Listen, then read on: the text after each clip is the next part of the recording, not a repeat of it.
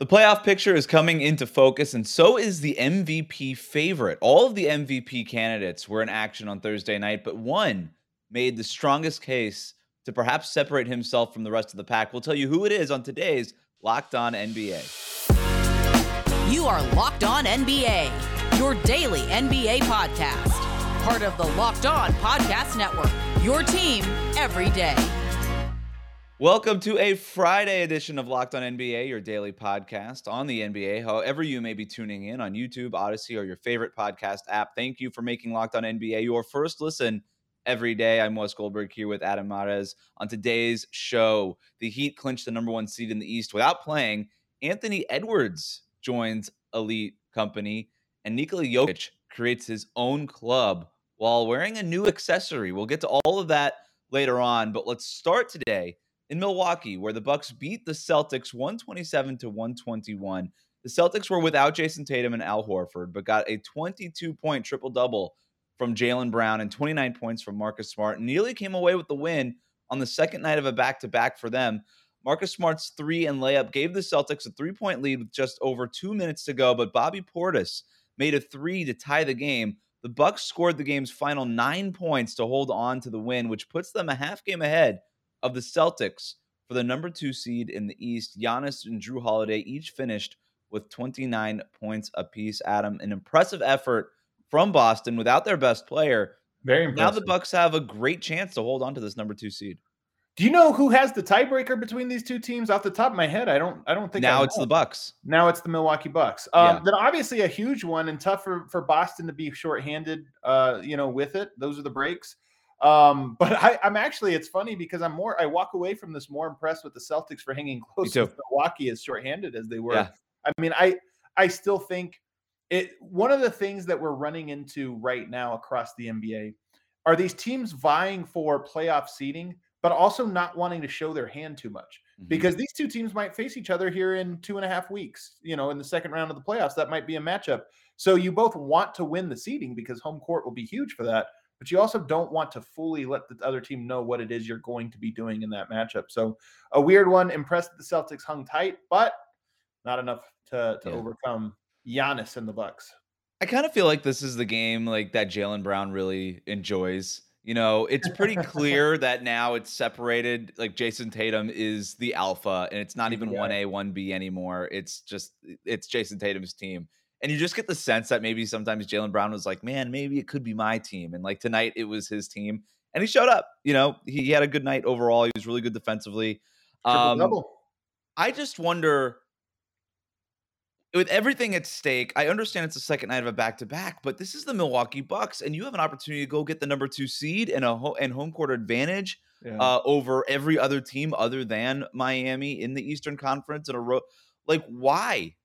Like, like we know that Jayson Tatum really wasn't dealing with tendinopathy or whatever it was, or Al. Hor- we know Al Horford could have played in this game. I that to me was a little weird. I I just I can't help but think if if Boston did this a little bit on purpose, thinking like, hey, if we win, great, that's gravy. But also if we lose, we're starting to avoid a potential matchup with Brooklyn in the first round, who looks like they are probably going to end up with not the eighth seed, but they're going to have a really good chance at perhaps getting the seventh seed and playing the number two seed. And now the Bucks have the tiebreaker and the inside track and getting that two seed and that date with Brooklyn in the first round. I mean, it might. It uh, obviously it sure looks like that from the outside. Uh, it could be a big part of it. I, I'm curious how much. I mean, Brooklyn really is a fantastic team, or it has some fantastic talent, and of course they have the talent to beat you, especially in a playoff series. It's weird to me that a team that has been as good as the Boston Celtics have been over the back half of the season to be thinking in those terms, especially when a second round matchup would put you on the road against the defending champions. I mean, you have to weigh all of this. It, would it make sense to avoid a team like Brooklyn if if there weren't those other pieces of this, you know, the second round matchup of this or that?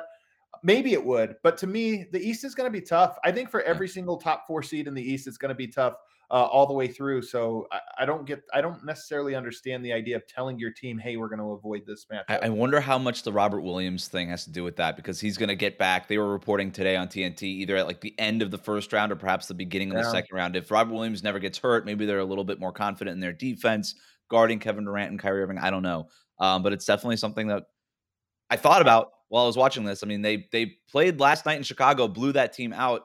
The Yeah. Bulls is not a team that I'm worried about as much as the Bucks. It's like, well, if you were going to rest these guys, why not rest them in, against Chicago as opposed to against Milwaukee? Unless you were intentionally maybe hoping, kind of crossing your fingers that you would lose this game. I don't know. Just a thought. Let's go to Toronto, where Pascal Siakam had 37 points, 12 assists, and 11 rebounds for his third career triple double.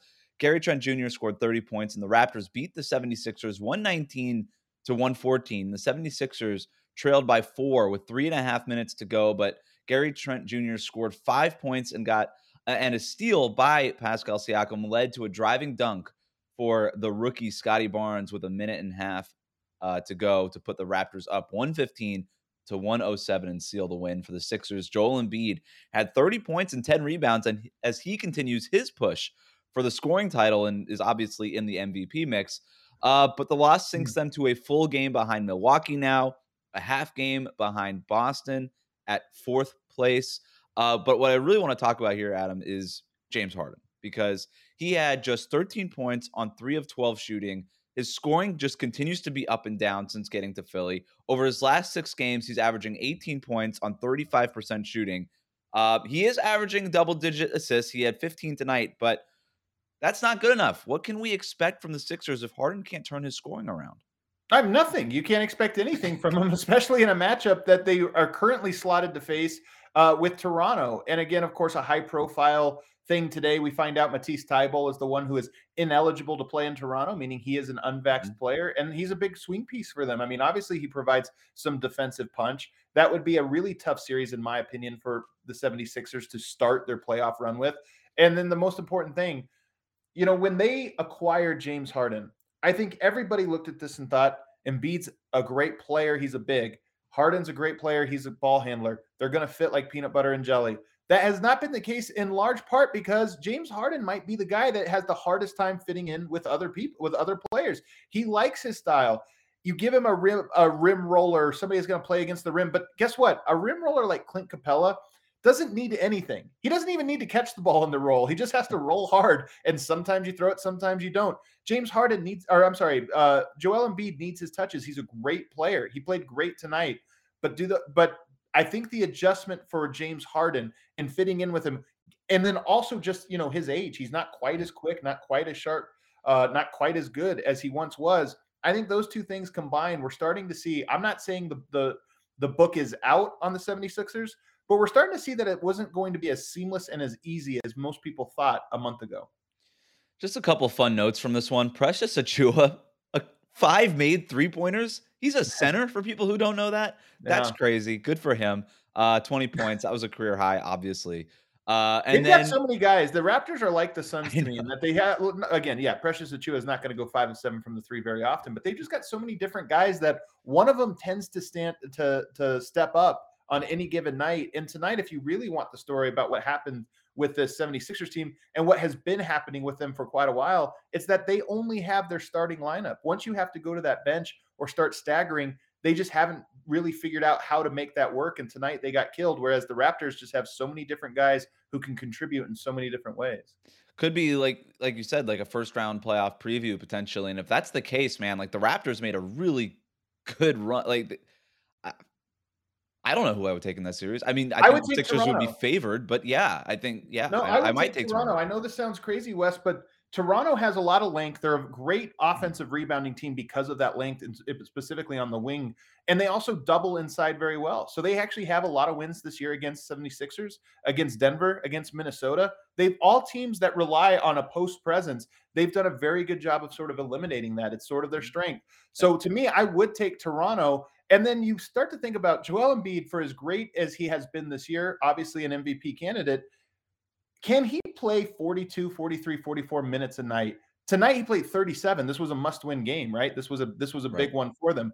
He played 37 minutes. Every minute he was on the bench, the 76ers were getting killed. In a playoff, that's probably going to have to be 41 42. And I just don't know if he can play at the le- the MVP level he's played at all year. I don't know if he can do that 42 minutes a night in a playoffs. And the level that James Harden has been playing at lately, like, yeah, Mm. the Sixers have the best player in that series, but the Raptors have the second best player in that series, probably. They probably have the third Yeah. best player in that series. They could have the fourth best player in that series as well, based on how James Harden has just been not that impressive. And he's so, down. He's down bad. Uh, another one last fun note on this one. Uh, Danny Green finally got his 2019 NBA championship ring. Uh, it was presented to him by Fred VanVleet and Pascal Siakam. Just a really Wow. cool pregame ceremony. I don't know why it's taken this long. I'm sure it's just a coincidence. Uh, but good for him finally getting the the pre-pandemic championship That's crazy. ring. I mean, that seems like forever ago. I was at that championship, I, like in San Francisco. That was crazy. In, in Oakland, that was crazy. Um, all right, Thursday's games also mean that the Heat have clinched the number one seed in the East. They didn't play, but they needed those games to go that way in order for them to clinch. So, should having home court advantage now make the Heat the favorites in the East? Before I let you answer that, Adam, currently, according to BetOnline, the Heat, despite being the number one team in their own conference, have the fifth best odds in the East. They're behind the Bucks, the Nets, the Celtics, and the 76ers in, in odds to come out of their conference and make the NBA Finals. Does having home mm. court make them the favorites? Should it? Having home court, no. But the, if you just start to look at how things are lining up, to me, the teams that scare me the most in terms of they could go all the way Brooklyn, Milwaukee, and Boston, not necessarily in that order, maybe in reverse order, to be honest. But those are the teams. And at the moment, it appears as though they might all line up on the opposite side of the bracket. Yes. Miami might only have to go through Atlanta or Cleveland. Not that that's an easy series, but it's easier than the other ones they would have. And then a second round against Toronto or Philadelphia. To me, just right now, those that, that's the easiest path. So Yep. in that way, maybe, but the number one seed aspect of this to me is not not the part. It's really just who they might go up against. Yeah, it's funny. If Brooklyn ends up getting that seven seed, you're exactly right. You're only going to have to, if you're the Heat and you make it to the conference finals and make it to the NBA finals, you're only going to have to go through one of Boston, Milwaukee, or Brooklyn to do that. If not, like you said, none of these teams are walkovers. But if given the choice, you pick Philadelphia or Toronto over Right. Boston, Milwaukee, or Brooklyn. So we'll see. It's really interesting. Um, all right. Coming up next, Nikola Jokic makes history on Thursday night, and it could seal the MVP race for him. But first, Hmm. let's talk about our friends at Bet Online. BetOnline is your number one source for all of your betting needs and sports information. Find all of the latest sports developments, including this week's Masters Championship odds, podcasts, and reviews for all the different leagues this season. BetOnline is your continued source for all of your sport wagering information, including live betting, esports, and scores. Head to the website today or use your mobile device to learn more about the trends and action. BetOnline, where the game starts. Thank you for making Locked On NBA your first listen. For your next listen, check out the Locked On Now podcast. Nightly recaps of every NBA game with analysis from our local experts. It's free and available wherever you get your podcasts. Let's start in Denver, where the Nuggets clinched a playoff spot with a 122 to 109 win over the Grizzlies. Nikola Jokic wearing a headband finished with 35 points and 16 rebounds. More importantly, the Joker becomes the first player in NBA history with 2,000 points, 1,000 rebounds, and 500 assists in a single season. Adam, this game only strengthened his MVP case, and we're going to talk about that. But first, why the headband? this was a wild game. In the first minute, or maybe the second minute of the game, Jokic took an elbow from Jaren Jackson Jr. inadvertent, but it cut. It gave him a pretty good cut with some with a, a river of blood pouring out of his head. Uh, Michael Malone, after the game, said he had a flashback to Steve Nash, if you remember back in that playoff series where they couldn't stop the Mm. bleeding, and they're thinking this was a must-win game for Denver. You know, they needed the win to to clinch a playoff. Uh, a spot out of the play and in the top six. Yeah. And so he had flashbacks thinking, is Joke not going to be available for this must win game? Uh, he actually went out. I think the Nuggets were down 22 to 12 to start the game before they could get that patched up, wrap a headband around him to kind of block any blood that might seep out. But from the moment he checked back in halfway through that first quarter, all the way until he clinched the game uh, halfway through the fourth quarter, Jokic was as dominant as he has been at any point in this season. Just completely destroyed and picked apart the Memphis Grizzlies to the tune of 35 points, 16 rebounds, six assists, four steals, one block, 16 of 24 shooting. And here's the crazy part, uh, Wes, plus 37. Plus 37. I knew you were And going there. This wasn't a blowout. This was not a blowout No. game. This, I mean, it was a 13 point game, but a plus 37. It- it- he just was Against the Grizzlies. dominant. I know they were without Ja Morant, but that hasn't hurt them all season long.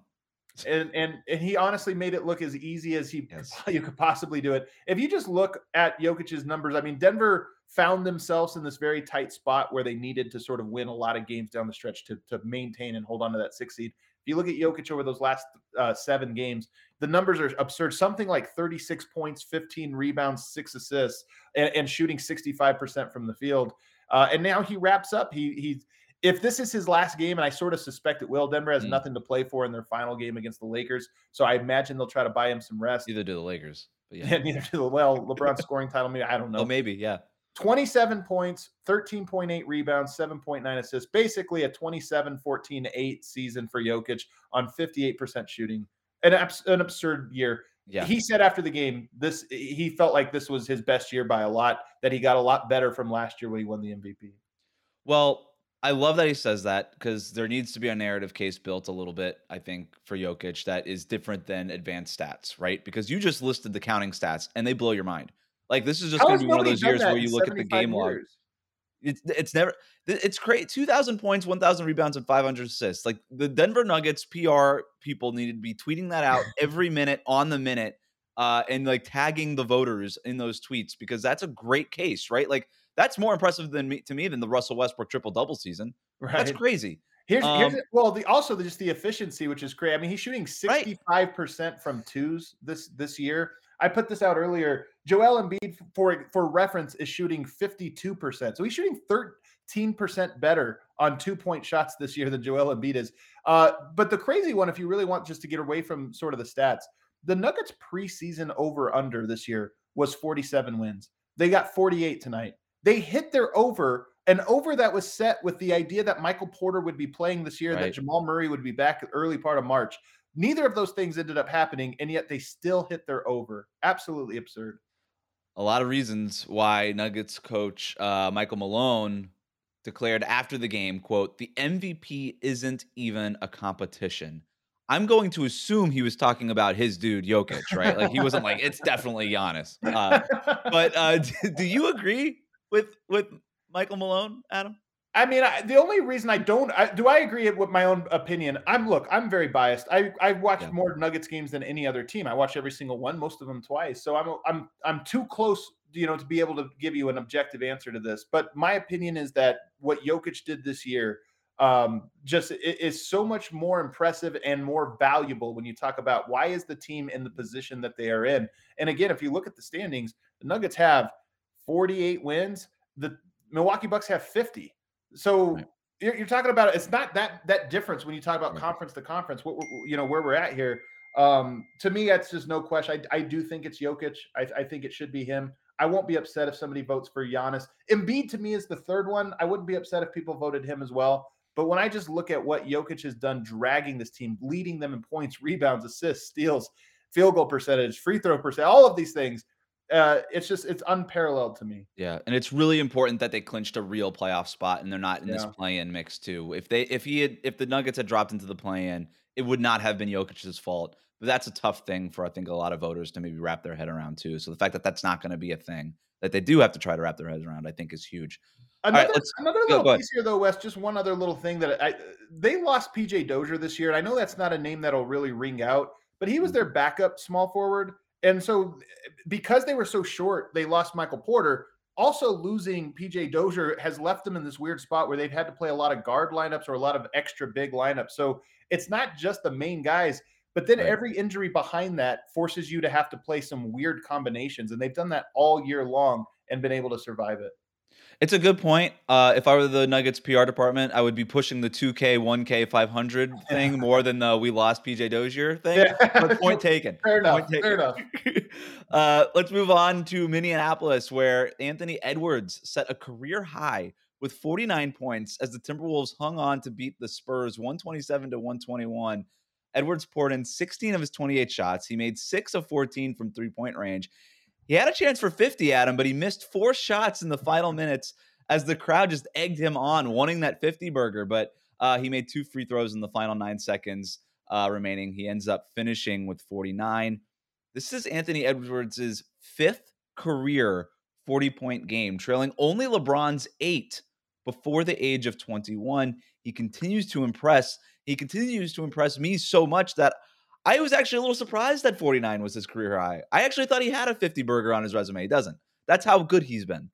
Yeah, I mean he's been fantastic. And then this game, 16 of 28, and as you mentioned, those four misses there down the end. I mean, he was having an even more hyper efficient night. Yeah. Um, it was great. Here's what I will say though about this game. I am so for the idea of players going for it here, you know, like down the stretch. Like I do not mind the fact that he was trying to get his 50. Yeah. A couple years back, we had Jamal Murray take a three at the buzzer that would have given him 50. Kyrie ended up punting. He was playing for the Celtics. He ended up punting the basketball into the stands, saying that Yo- that uh, Jamal Murray broke an unwritten rule of the game. I think we're past this. I think basketball's fun, and tonight Jokic was two points shy of his of hitting that record. The Memphis Grizzlies knew it. They started double and triple teaming them, saying, right. "Hey, if you're going to get this record, you're going to have to shoot it over three guys." He did. I'm fine with, "Hey, he's going for 50. If you have pride, double him, triple him, whatever you got to do. Don't let him get 50 if that's what you if that's what you want. But don't just ask him to stop trying." Um, I'm okay with it too. I know that it seems like it's easy nowadays in the NBA because it's happening more often, but 50 points in a game is really hard. And Anthony Edwards I think he'll get it eventually, but he might not. You don't know, and you don't have that many chances. So if you're right there, why not gun for fifty? It's it's a nice round number. People like to have it. Um, people it's a milestone, and it's for a, a young guy like that, it would have been a huge thing for him. First and time, so yeah. I'm all for it, man. If you don't like it, stop him. Exactly, exactly. Uh, let's go to San Francisco. The Warriors pulled away with a 37 to 28 fourth quarter to beat the Lakers 128 to 112. Klay Thompson made six threes. He finished with 33 points. And then Jordan Poole added 19 points and 11 assists as the Warriors shot 52% from the field, 50% from three, and made 100% of their free throws. There's just 10 of them, but they made all of them.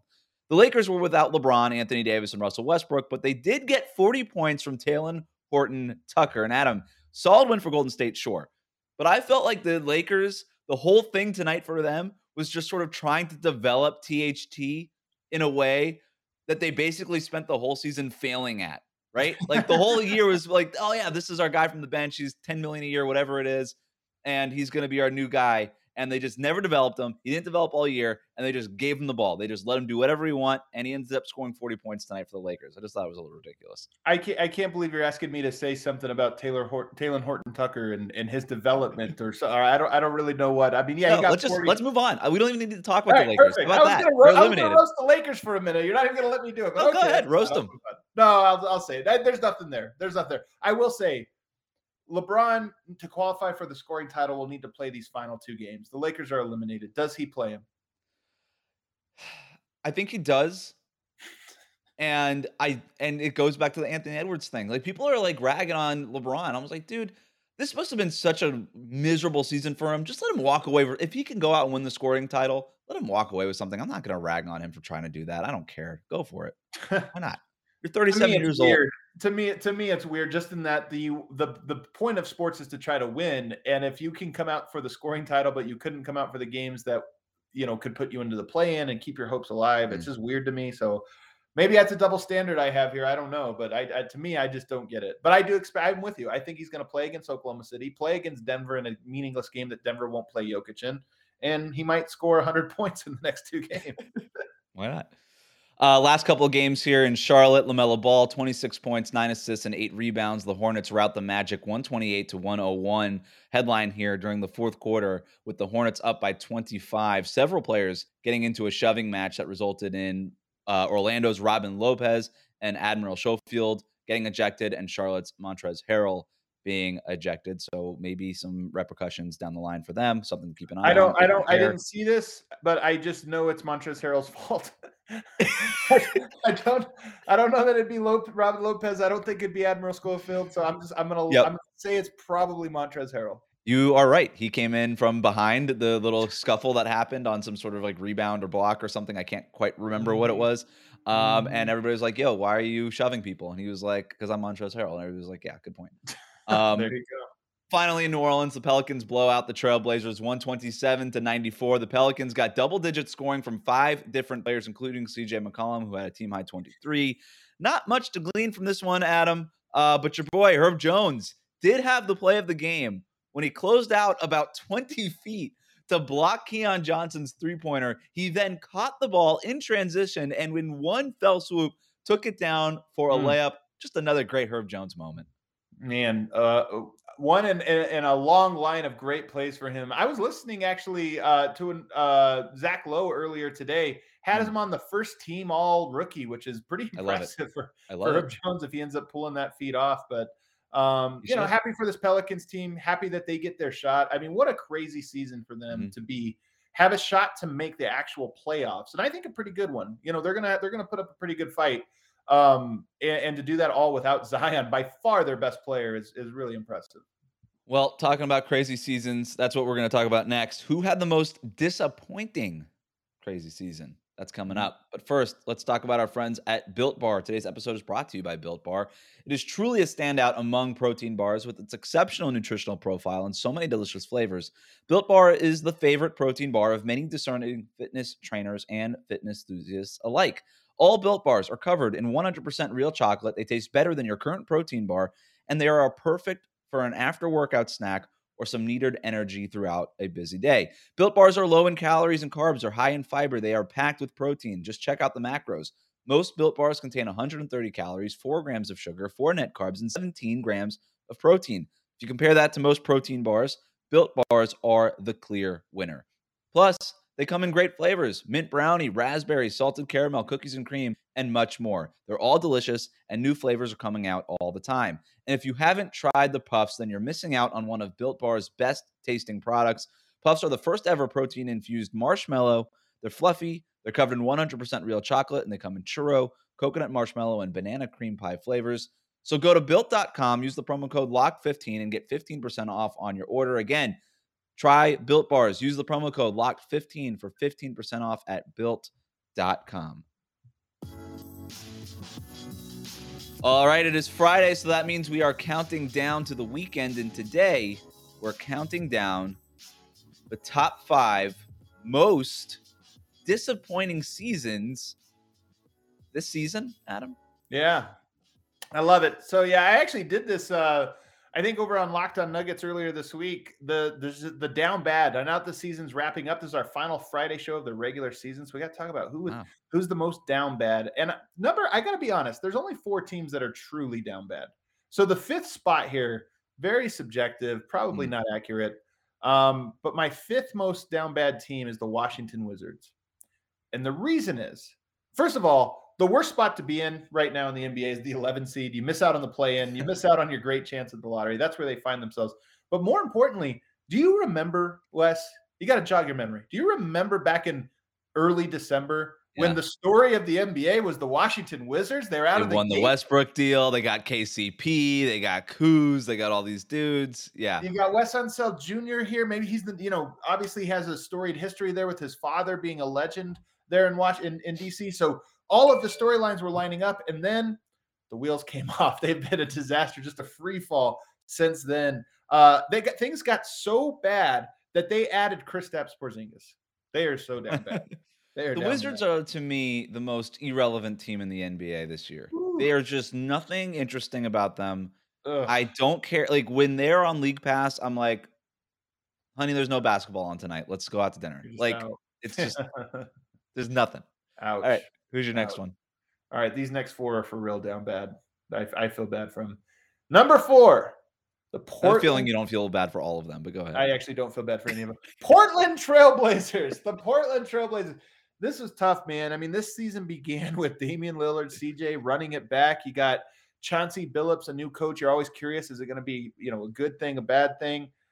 Running it back was not the right. You had the ab injury for you know the core muscle injury for for Damian Lillard. He goes out, and they basically spent the entire back half of the season just tanking. And when I say tanking, they out tanked everybody. They out tanked Oklahoma City down the stretch, mm-hmm. uh, losing uh, by a double digits to Oklahoma City the other night. So for them, they're really down bad, man. They they didn't come into the season expecting to try to lose every game, but that's what how they finished it.